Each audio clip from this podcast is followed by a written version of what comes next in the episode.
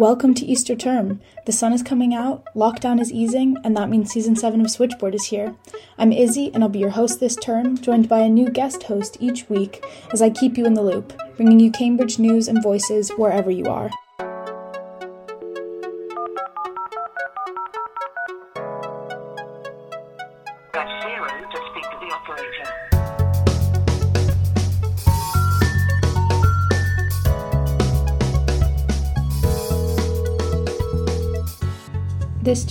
At the start of each episode, we're bringing you three headlines we think you should know about. In Cambridge News, Varsity reports that St. John's College has launched a new Free Places bursary program, which will offer over £17,000 to as many as 40 of its undergraduate students each year. In an attempt to meet the needs of students from households with a median income that is 60% below the national average, the students who are supported by the bursary will graduate debt free. In global news, and as the focus of this episode, India continues to suffer significant consequences of the ongoing COVID 19 pandemic. As of this spring, India has been seriously hit by the second wave of COVID 19, with death tolls close to half a million by late May. Vaccine rollout is slow, with The Economist reporting that during the height of the surge in infections, the number of people receiving shots did not rise to meet the threat, but instead withered from a 3.5 million a day to barely 1.5 million. Nonetheless, as daily demand for liquid medical oxygen decreases and cases slowly start to drop, it seems the main cause of the decline in numbers, aside from the virus's own natural trajectory, has been the imposition of tough local lockdowns, writes The Economist. Welcome to episode 4 of Switchboard. This week, we're diving into global issues and talking about the Indian COVID crisis, with a focus on how students at Cambridge and at home in India are dealing with the serious consequences of the crisis and how many students are working hard to raise money and awareness to support relief aid efforts in India. This week, I'm joined by Inika, who will guest host the episode as we hear from students at both Cambridge and Oxford who are working together to run relief fundraisers, as well as students who have been personally impacted by the consequences of the crisis. Hi, I'm Inika. I'm a first year student doing human, social, and political sciences at Selwyn. Really excited to be guest hosting this. Regarding in India's second wave, it was quite unexpected and uh, and here at the university, because we have quite a lot of Indian students, there's been a lot of uh, efforts by students here to set fundraisers. The one that I'm personally involved in, it's called SCRI Fundraiser. We're working with students at other universities at King's College London, Imperial, and LSE, stuff like that, to kind of set up a united um, fundraiser. You can find on Instagram quite easily. Um, and the the two charities we're supporting, one of them works in supplying oxygen, and the other one works in supporting marginalized communities who are disproportionately hit not by COVID directly, but by the lockdown measures. There's also a much bigger fundraiser happening in a collaboration between Oxford and Cambridge India societies. The Oxbridge fundraiser is trying to um, work directly with, lo- with a lot of with a network of specific grassroots organizations, and they're also working on getting oxygens directly into the country because we were facing like massive shortages. How did you initially get involved in the fundraiser? Uh, so we started around end of April, early May, and basically it was just I think a lot of Indian students here felt helpless.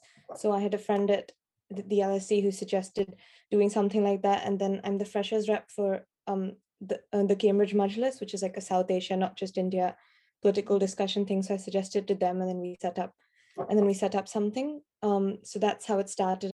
So has being um, that far from India made it more difficult to feel kind of connected to the situation and feel like you're making a difference, or has it made it easier to kind of rally more people to be involved?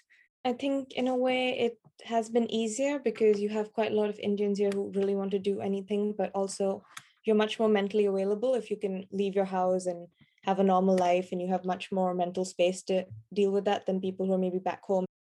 So if people want to get involved now or want to help now, what can they do?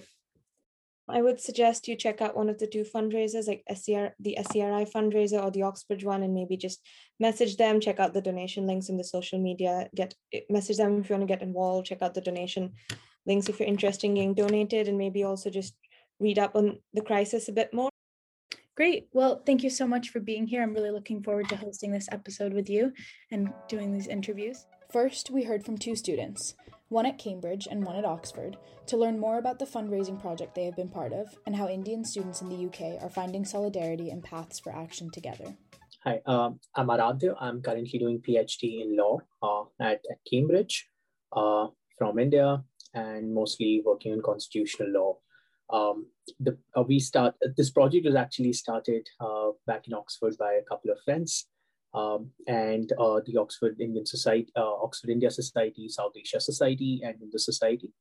Uh, and uh, because there were also sort of a similar project that was being planned in Cambridge, we thought why not actually organize a joint Oxbridge fundraiser uh, so this is a fundraiser with the initial target was 10,000 pounds, uh, but was later after Cambridge Societies has uh, joined as well, which is Cambridge India Society, South Asia Forum, and Cambridge Bharatiya Society.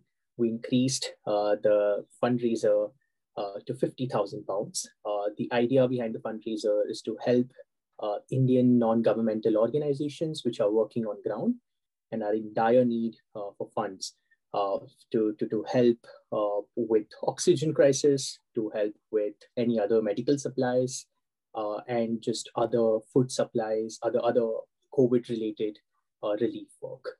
Hi, um, I'm Iqbal. I'm a third year DPhil student in Oxford. I study bat ecology, as it so happens.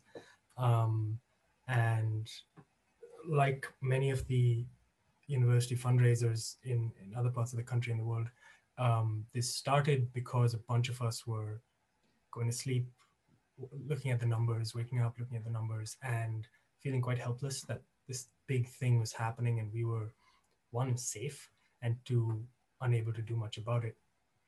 And so, you know, we started fundraiser really quickly um, without having ever done this before. And um, like Aradhya said, we said we thought 10,000. 10,000 sounds like a, a, reasonable number and that we could do a bit of good, but we're not stretching ourselves. And we gave ourselves 10 days to get that, and we got it in, I think, two and a half. And then we realized that to keep the momentum going, that we could really use um, help from people in other universities. And of course, Cambridge is, um, we had, we knew people in Cambridge like Aradhya who were also doing their thing. And so we, we tied up with them.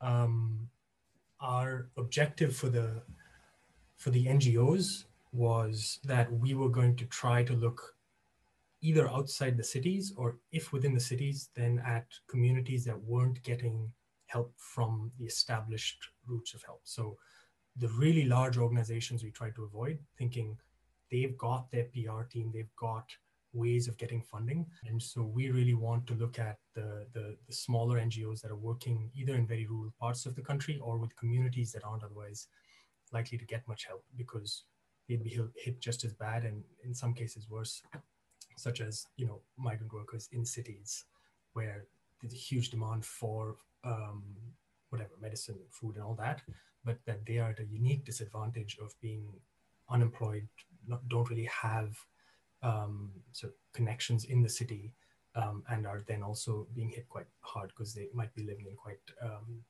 dense uh, housing situations. The biggest task um, greatly underestimated when we started was how we were selecting NGOs. We knew it would be contentious. We didn't realize how much work would go into it um, because so this this sort of we had stages of vetting them. You have to get the name from a, a source you trust to start with. Um, then you have to reach out to them to make sure they check a bunch of boxes in terms of scope, in terms of the type of aid, in terms of the communities they're working with, you know, in terms of scale and all that. And then you reach out to sort of an independent source to vet them.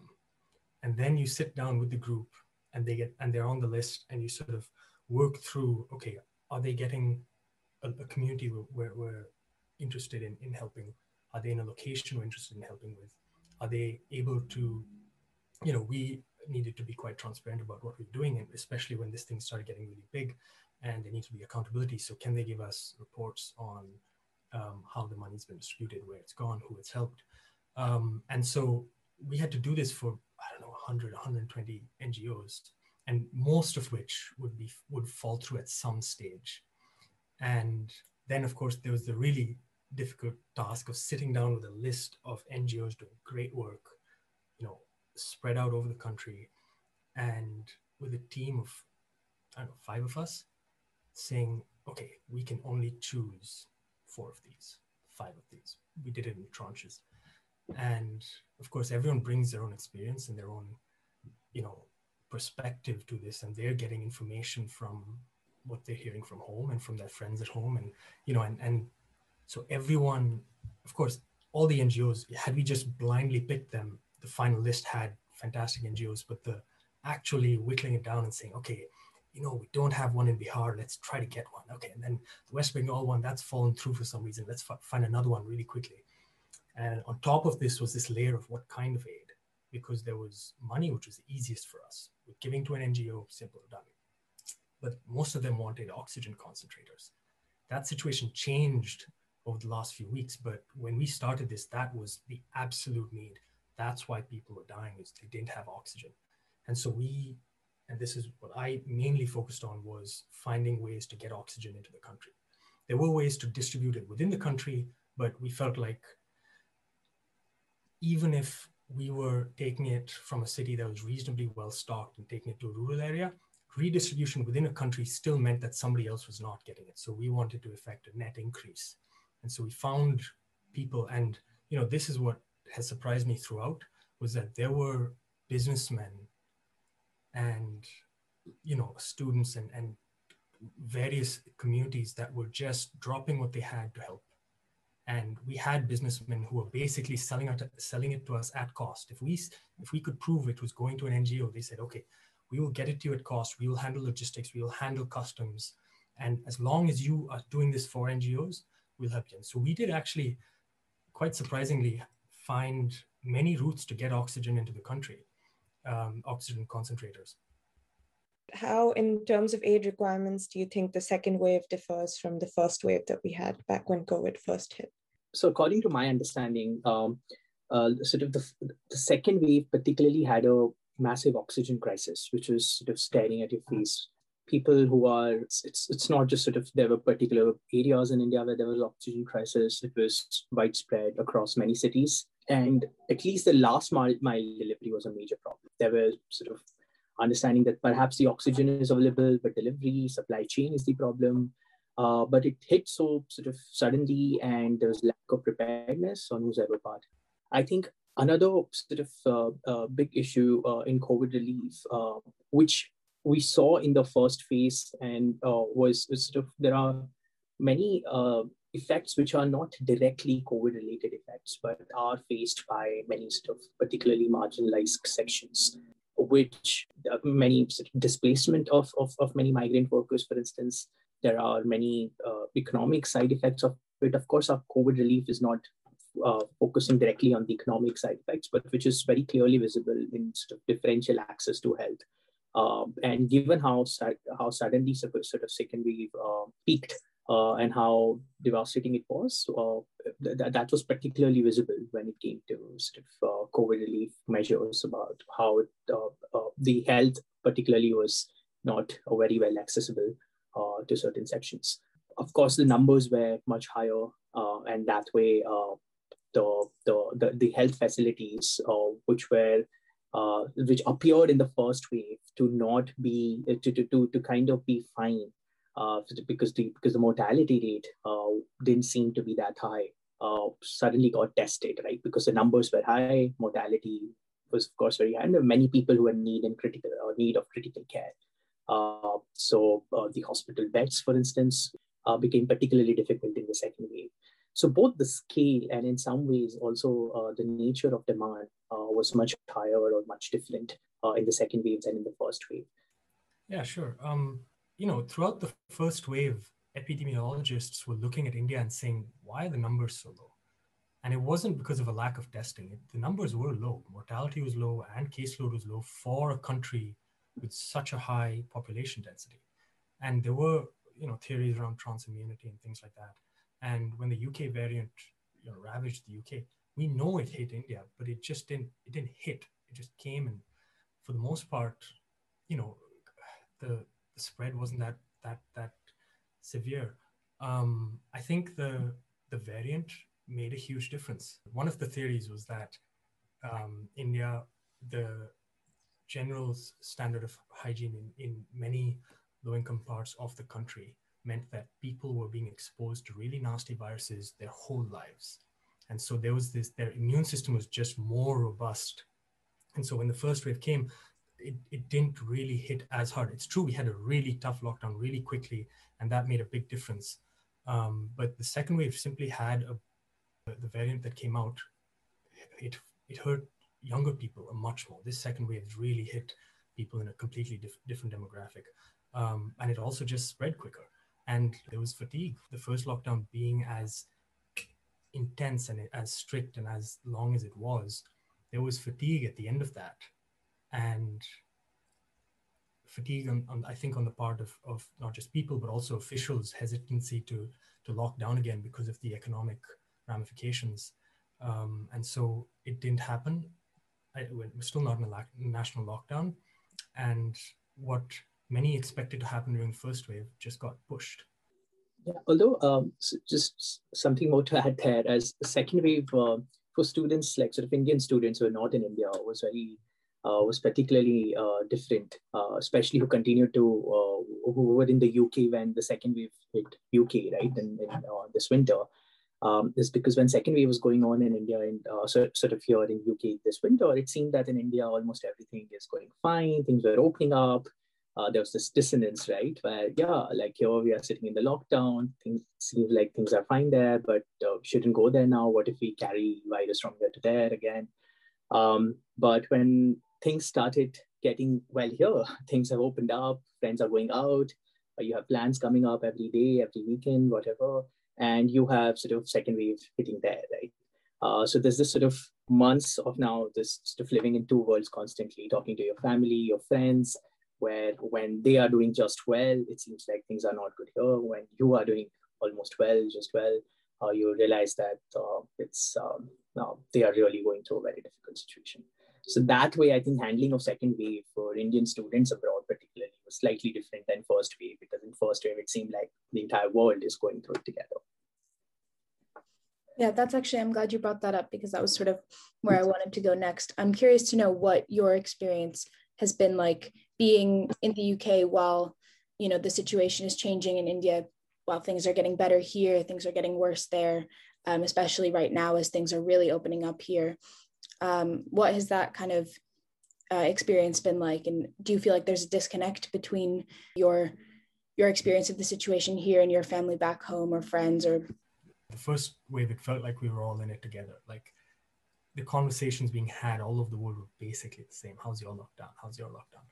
Now it's oof, i mean the when it started it it happened so quickly that anyone on any kind of social media, all you could see from home was people really desperate for oxygen and for hospital beds and then for ICU beds. And every Indian person I know here has had a day where it's just been so and you know, I lost so and so, I lost a friend, I lost a family member. And it's again the, the feeling of helplessness was was really stark. Um, but that's part of you know us as third year DPhil students, at least me and Samir, we realized that as first years, if this was what we were going through, that would have been tough.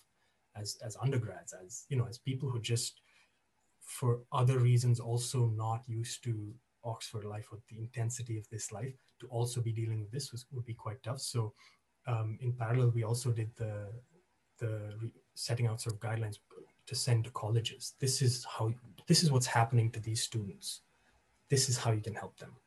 Um, and we hope it helped but it's it's hard to know because indians indian students tend not to uh, they tend to kind of compartmentalize stress move on. And um, so it's it's it's hard to know it's hard to know how, how much you can help and how much you are helping uh, yeah, no, uh, totally. So there were days when uh, I'll wake up and I'll be scared checking my WhatsApp, right? Uh, but I might have to because there might be something coming up in Cambridge and might have to meet someone or things were opening up after a long time. It's like, let's meet for coffee, let's meet for that, etc. And at the same time, below that message of invitation to meet for something, you will have another message asking for this or sort of someone declaring some bad news. Uh, it was even the general checking, right? So initially when it began, when the second week began, you're just asking your friends, hi, hi, hope all's well. You and yours are keeping well. Um, and over time, it just became about uh, people not sort of replying, yes, it's well, but everyone has some bad news to tell you. And you So it, um, it so that way it was, um, uh, is right, that way it was very uh, difficult. In some ways, I think uh, for many Indian students, though, um, at least who are involved in, in the fundraiser and the related activities, it was in a way to sort of also channel some of that stress, um, I'd say. Um, uh, if you're waking up and feeling helpless, um, there's so little you could do sitting here. And perhaps that's one of the reasons that I think the fundraiser came up. And we also at times gathered physically in the market square. And that gathering instead of going around with the fundraiser link uh, to the people, asking them to donate, was in some way felt like we could uh, uh, do something. So in a way, it was it, it was way to also channel our uh, stress. What you're seeing every day, so let's channel that into some kind of action and also just the, the community of these are other people also going through the same thing and at least for me you know the byproduct of this is that i now know all these resources and all these things that i can do that that can help people and we had people personally come up to ask okay i need an oxygen concentrator for my family how do i do that and we had we had ways to get get them for that get them uh, get those to them. And I know at least one person who's had a oxygen concentrator delivered to their home through the the networks we created, which was you know, which is great. And an example for sort of how much students were longing to sort of do this kind of work uh, is when we created uh, the fundraiser, right? Um, and it was not just we created and uploaded it and shared it on a few pages and somehow the funds came through. Um, it went through sort of a long process of really dis- uh, disseminating the information among Cambridge colleges. Um, uh, so we needed sort of volunteers from that particular co- particular college to contact JCRs, MCRs, or, or, or college head, college administration to sort of spread the news around or departments. And we created sort of internal groups. We reached out to whoever we could, and the volunteers very quickly. Like we got volunteers very quickly for so many different departments and colleges. Um, so this is also, I really want to sort of highlight that there were more than 30 to 40 students at least uh, sort of involved very properly. The, the support that you could see was clearly sort of, I think, a reflection manifestation of sort of how much people wanted to help and how helpless they were feeling sitting here. Related to what you were just saying, do you think that there's an awareness around Cambridge and Oxford about the crisis in India? Do you think there's any kind of dimension that the UK students, Cambridge or Oxford colleges, for example, miss out when they're thinking about the crisis or coming up with policies? Is there anything that you think is missing in UK discussions about the crisis?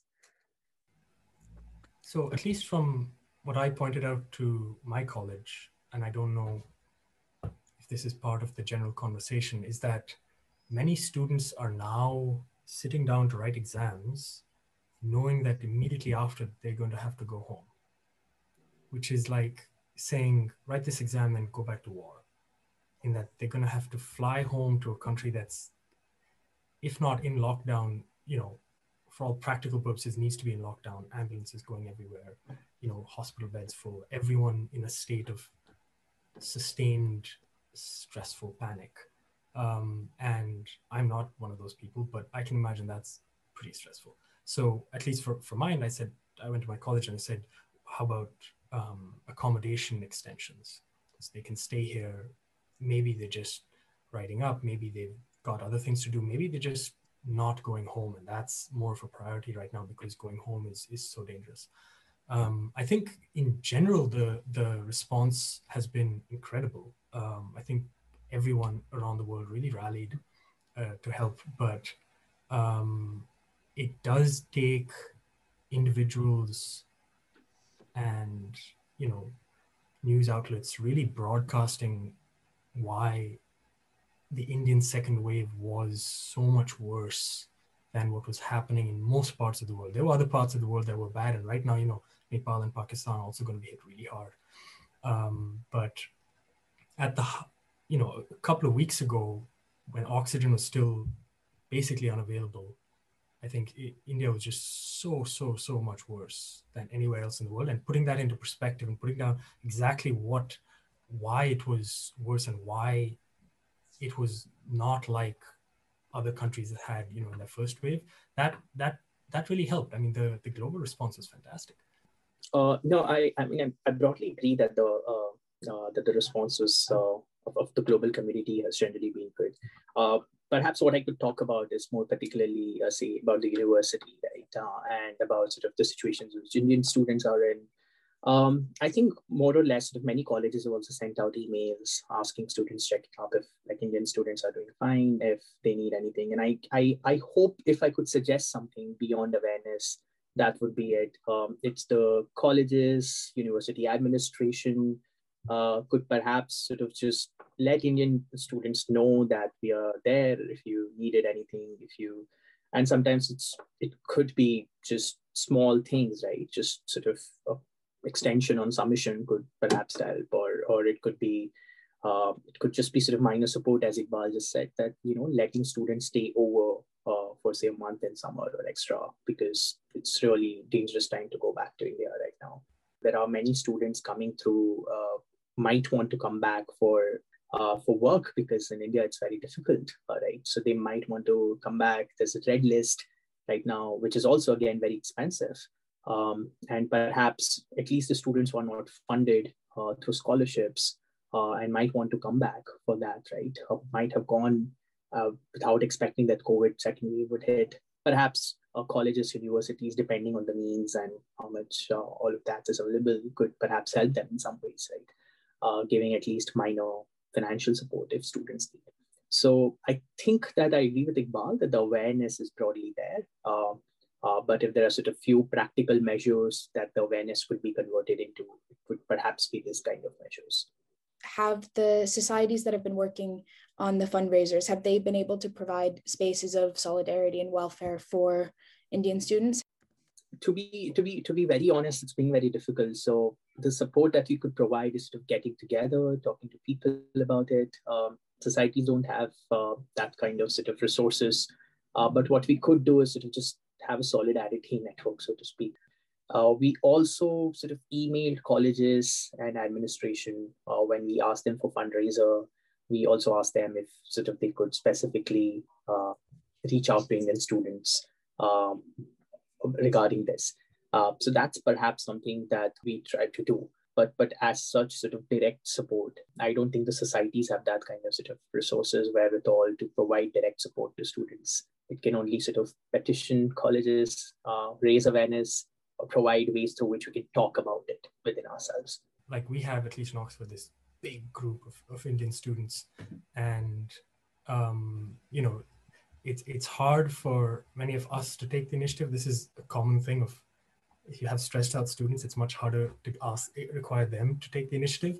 But if you're on this big group and conversations are happening and plans for tea and plans for a walk are happening, then it's quite easy to to get people who who need the support to just kind of join in because they're already a part of the conversation. Uh, returning to how you talked about choosing um, specific NGOs, could you maybe give us a quick overview of which ones you chose and why? Like, doesn't have to just maybe which region, what they're doing, which communities they're helping. We had names that were everywhere. We had, you know, Chandigarh, uh, Chhattisgarh, and, and Assam, and all sorts of places that and and NGOs that actually fit that that you know checked all the boxes, but these were the you know the 2 a.m calls ended up with us sitting down and saying we can't give them we can't give money to everyone we have we had you know even 30 30 names i think at the end that all that checked all the boxes. And we knew we weren't going to get all the locations. The objective for us was always time. It was okay even if we're even if we're whittling down that list and including and excluding names that we'd like to have on, the objective is to get it quickly. Because there's a crisis money that's needed for like oxygen, and then there's the post-COVID crisis, which is the the, the livelihoods that are going to be lost. The just you know, so many families had lost the breadwinner, and especially among um, poor communities. And we there was the idea, and perhaps there still is, of doing a second fundraiser just for that. But this one, the focus was on how we're saving lives now and a lot of that concerned oxygen. So many of these organizations asked for money, but that's to supply oxygen. They had their own routes to get it. Do you did you find that the fact that everything is online because of the pandemic did that make it easier to be more responsive to changes happening in the situation or more difficult to connect with the situation? How did that change your ability to to kind of uh, get people organized or to respond to changes as they happened? I mean, uh, if it were not for sort of all the online communication we did, as as Iqbal just mentioned, late night calls or just very quick sort of emergency calls that we got onto, even sort of the first collaboration between Oxford and Cambridge uh, was a, a really emergency. I spoke to someone I knew, one of my friends there, and uh, he arranged a call later that day, and we all of us just sort of got onto emergency call and quickly sort of had a meeting and decided. So I think it's yeah, for sure. I think it was on internet is just what has made it possible in many ways, right? I mean, the fundraiser was online. Um, although we did go to, to the to the to the uh, we did organize a physical fundraiser divided into smaller groups and went to as I said Market Square, Lion Yard in Cambridge or some other places. Similarly, people in Oxford, but I think more or less this activity was uh, sending, you know, even the fundraiser was raising awareness about the fundraiser was online, like sending emails to colleges, to students, to sort of putting up on uh, Facebook, um, using sort of confession pages that Cambridge has uh, to, to the official communication channels that call it everything was online, right? Uh, thank you so much. It's been really, really lovely. Thank you very, very much uh, to the to the student communities and also all the people who worked on this it, it made a huge difference in the end. Then I think just to conclude, I think in part the inspiration was also many of the friends here who were, of course, not from India and don't know how to really help directly asking before we started fundraiser, how could we help, right? Like your friends would come to you and it's like, clearly I'm reading about situation in India, how could we help? And if if there were not enough people asking us personally at different points of time, how could they help? Uh, then perhaps we wouldn't have thought of starting a fundraiser because it seemed like this is the way they could help. After the end of the fundraiser, where where do you see the kind of efforts going? Where does it go from here? There's a lot of work left on this guy. I mean, we're looking at the number and oh, we've hit our target, but the post yeah. uh, work, there's a lot of lot of work that still has to be done. Yeah. I mean, even if we came out of this with just guidelines for running a, a student society fundraiser, that would be useful because if we had that, we would have saved. Yes and I think just to conclude, I think Iqbal has already mentioned, but I think the challenge that we took on ourselves was, in the sense, it's not just the money. Someone might see it as like, oh, it's 65k. Come on, there have been bigger fundraisers, right? Um, but the challenge was to not just transfer 65k to an NGO, which we won't have to wear. It's a big enough NGO. Everyone knows about it. So just give the money to them, right? Uh, but the challenge that we took on ourselves, as Iqbal mentioned, is we, we went a bit ambitious, like actually give the money to smaller NGOs which are not getting money otherwise. So, which raises a two pronged challenge of them ensuring that they're effective enough, and at the same time that um, uh, that that the sort of they are they, they, they, should be getting the money right, vetting both their legal stuff at the at the same time their effectiveness on the ground. Uh, so, which made it very difficult. So, it's not just the sum, but sort of the work that goes behind to ensure that the sum is given in an accountable way.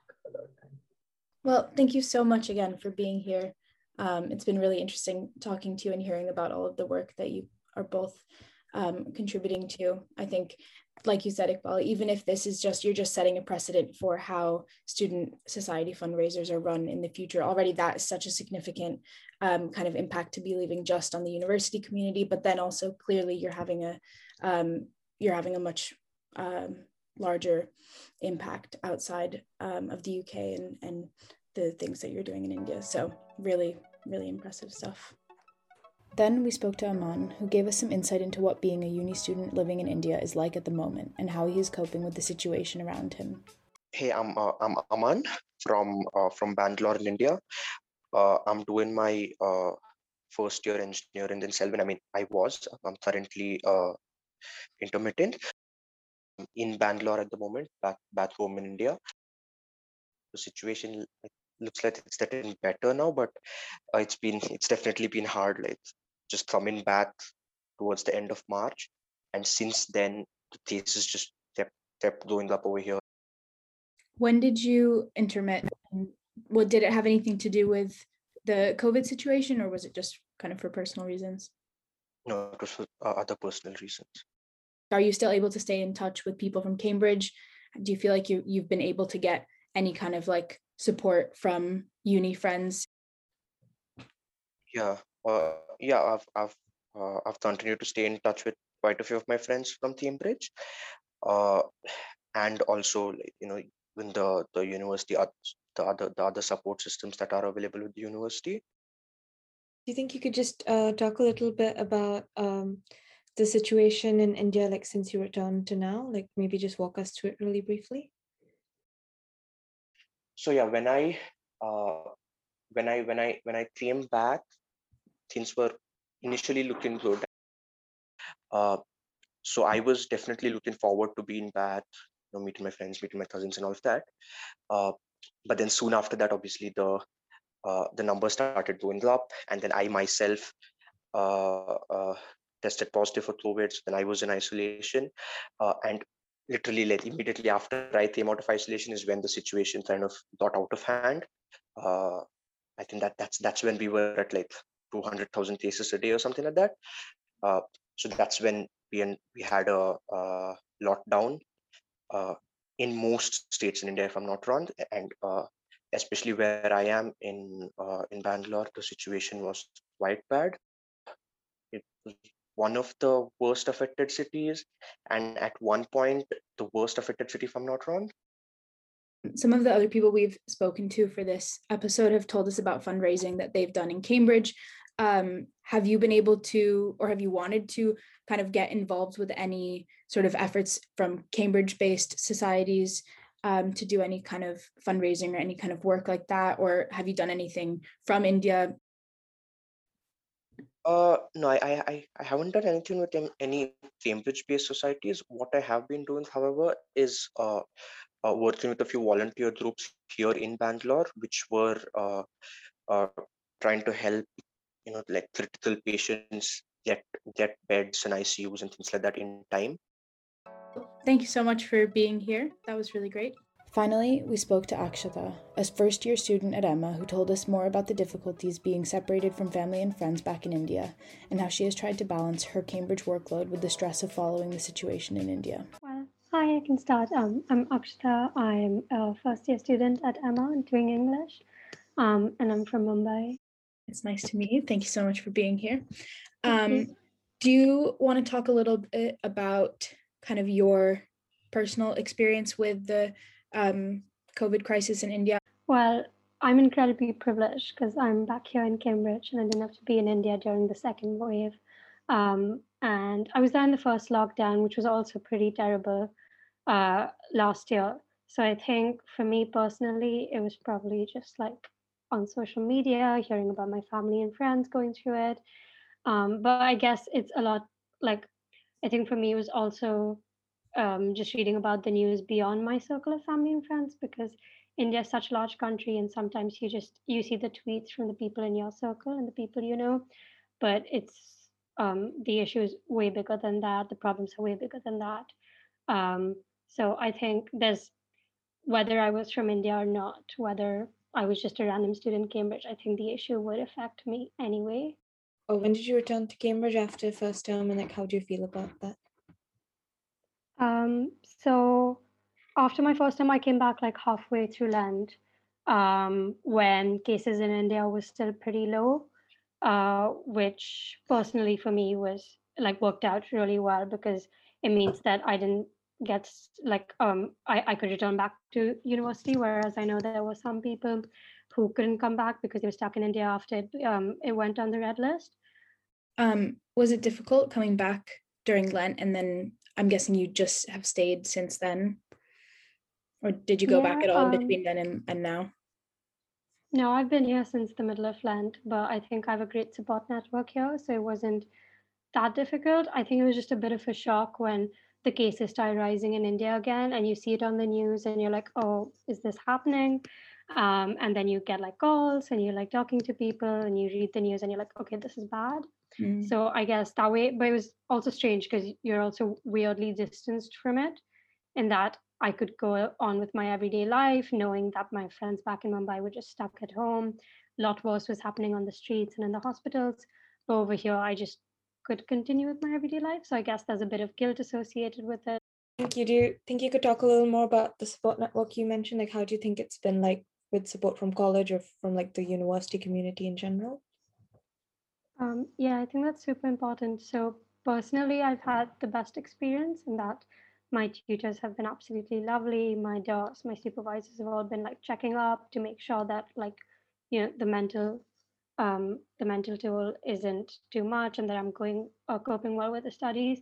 But I definitely would not go as far as to say that the university or every college or even every tutor or supervisor has been um, has been as sensitive about the issue. I have um, I've had conversations with Indians who just feel um, very like mentally, emotionally overwhelmed, but have not had the same kind of pastoral care support, or even if even if you can't have supervisors and tutors, you know, giving you an extension or doing that, but even checking in on students and just checking to see if they're okay, I feel like that is the bare minimum that a college uh, that that colleges and the uni should be doing. But the fact that I know most colleges didn't send out an email of support, didn't ask their students whether they were doing all right, was I think personally for me a bit eye opening were there any societies or groups of students who you were able to kind of um, turn to for support when the university wasn't really able to offer that? Well, personally, I I didn't turn to India Soccer as much just because I hadn't been very involved in it before. But I know it has been a very nice community for a lot of Indians. Um, for me, uh, the student union at Emma has been absolutely amazing. Um, they've been checking up on their students. We as a JCR also donated money to fundraisers and have been very sensitive about it. Just in terms of discussing the topic, do you think there's a lot of awareness of, about it or like discussion about it outside the Indian community, or do you think did you think that most the most of the people discussing it were Indians? Mm, I think it was a really weird kind of cognitive dissonance because, like, on one level, the Indians discussing it obviously had personal links to the issue and we're discussing it from a very personal space. Whereas, of course, there were so many people, like so many non-Indians, who were incredibly sensitive about it and were trying to make the themselves aware through reading stuff and like donating. But there were also a lot of non-Indian written like articles about you know why we should care about India because the virus can spread outside India and then it will affect the UK. Um, and then when you see articles like that, you're like, that that's not why you should be caring about people dying in the street. That that's not that shouldn't be a first reaction. That must be so frustrating to hear people only interested in a kind of self-serving way. Like you were saying before about how for you being here put some kind of distance between you and the actual situation. It's just weird to, you know, go about your daily life here and um yeah, everyone came back for Easter term. So like have fun, go out with everyone, make the most of like everything opening up in the UK after so long, and at the same time seeing things shut down in India and not being able to do that much. I feel like definitely like being part of the conversation, making sure that uh, I was finding reliable places to donate and ask other people to donate to um, and just like keeping myself updated as difficult as it was it definitely made like helped me make sure that i wasn't uh, living in like a different reality and ignoring what was going back we've spoken to some other people who are who have sort of told us about what kind of support colleges are offering for students who maybe for whom it maybe isn't even safe to go back home right now or who would yeah. be um, kind of in a better position staying in college or staying in the UK.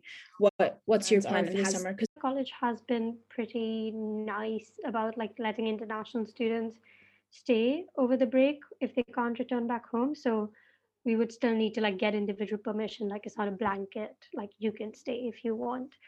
But I feel like it has been pretty easy to approach college and ask them for permission to stay over.